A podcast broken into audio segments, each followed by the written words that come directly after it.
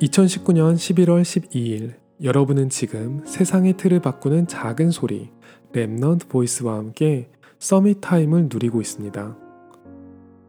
우울증이나 공황 장애에 시달리는 사람 중에는 오히려 심성이 바르고 선한 사람들이 많다고 해요. 남들한테 모질지는 못하는데 자기 자신에게는 한없이 높은 기준을 적용하는 거죠. 면목이 없다. 이런 생각이 이어지다 보면 결국 살아갈 의욕까지 잃는다고 하네요. 오히려 조금 뻔뻔한 사람들이 더 잘 살아간대요.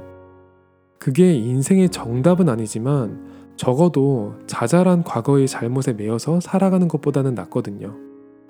하나님의 말씀을 믿는 사람들은 뻔뻔하다고 표현하기에는 좀 그렇고 당당하게 살아도 될 것 같아요.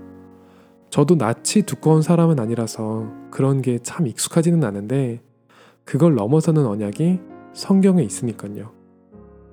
하나님은 제가 오늘 불신앙한 것도 알고 계시고 세상 살릴 만큼 강하게 마음 먹지 못한 것도 알고 계시죠. 그런데 말씀을 통해서 그런 걸 책망하신 적이 없어요. 정말 제가 있는 현장을 살리고 237개 나라를 살리고 후대를 살리는 데에 제 마음이 있냐고 점검하시죠. 사실 제게 그런 능력은 없지만 제 능력을 물어보신 적은 없으시니까 마음으로 아멘이라고 대답하고 있어요. 내가 연약하다는 사실을 계속 기억나게끔 하는 건 분명 사탄의 장난일 거예요. 그런데 제가 듣는 강단 말씀에서는 사탄이 머리가 그렇게 좋지 않다고 하더라고요. 하나님의 자녀는 내가 연약하기 때문에 포기하는 게 아니라 전능하신 하나님을 더욱 의지하게 되니까요. 오히려 흑암 꺾을 정체성을 더욱 확인하는 효과만 낼 거라고 해요.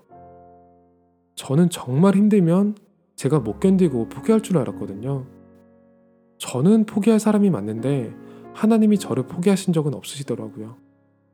부족한 저에게도 237개 나라의 후대 살릴 하나님의 절대 언약이 있으니까요. 오늘이 여러분에게 최고의 Summit Time이 되기를 기도합니다. 여러분은 지금 세상의 틀을 바꾸는 작은 소리 Remnant Voice와 함께하고 있습니다.